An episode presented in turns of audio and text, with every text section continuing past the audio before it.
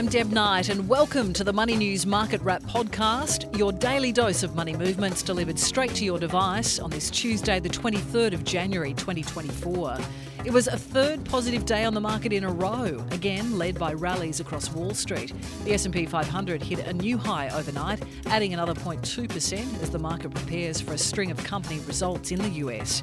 Back home, the ASX 200 seized on the positive sentiment to climb just over half a percent or 38 points to 7,515. Slightly dampening the mood, though, was the mixed bag of results from NAB's monthly business survey. Business conditions, which measure sales, employment, and profitability, went back two points to seven in December, while business confidence did lift but is still pessimistic. Notably, it was a turnaround in retail confidence that led the numbers, with confidence in the industry surging by 24 points. As spending slows on the back of interest rate lifts, retail has been in the doldrums, and it does remain in pessimistic territory. Business conditions across manufacturing and construction fell significantly, though. Here's NAB's Group Chief Economist, Alan Oster, who I spoke with earlier. Momentum's still very soft.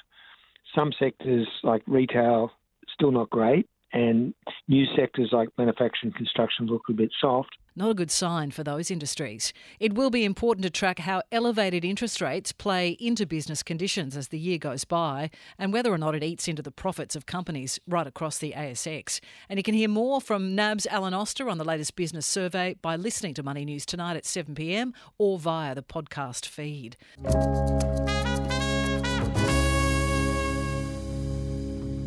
To the market now, and it was another day where eight of the 11 sectors finished in the green.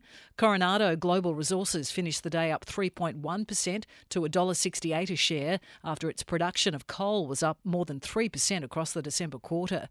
Judo Bank's increased profit across the first half of $67 million saw its share jump more than 16% on the day to $1.09.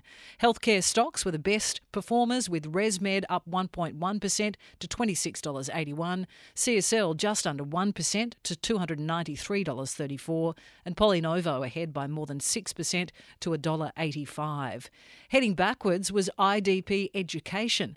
Its share price suffered by almost 6% after changes to the intake of foreign students across Canada. It was part of the story of discretionary stocks, which were down by a third. JB Hi Fi, the Lottery Corporation, and Lovisa were three of those companies down by more than 1%. Thank you. On the currency markets, the Aussie dollar continues to gain some of the ground it lost against the greenback in recent weeks. One Aussie is currently buying just under 66 US cents, almost 52 British pence, 97 and a half Japanese yen, and a dollar and eight New Zealand. Gold remains steady at US 2028 an ounce. A ton of iron ore continues to be valued at around 136 US dollars. The price of Brent crude oil has climbed, now buying around US $80 a barrel. And Bitcoin has reversed its losing trends and has levelled to 60,615 Aussie dollars per coin. Now, we've certainly had soaring property rises despite the interest rate hikes, but the sky high prices have reached a new level of silliness with a $1 million bid on a basic car garage in Sydney. A would be buyer made the offer for the small concrete lockup. A roller door was the only extra feature. The big draw card was the location. The garage is in North Bondi, in Sydney's eastern suburbs, near one of the world's most famous stretches of sand, where parking can be a nightmare and more expensive than almost anywhere else in the country. The offer in the end was knocked back, with the owner confident of getting a higher price for the home if the million dollar garage and parking was included. A million dollar garage, hey? You'd want to make sure you had some fancy wheels to park.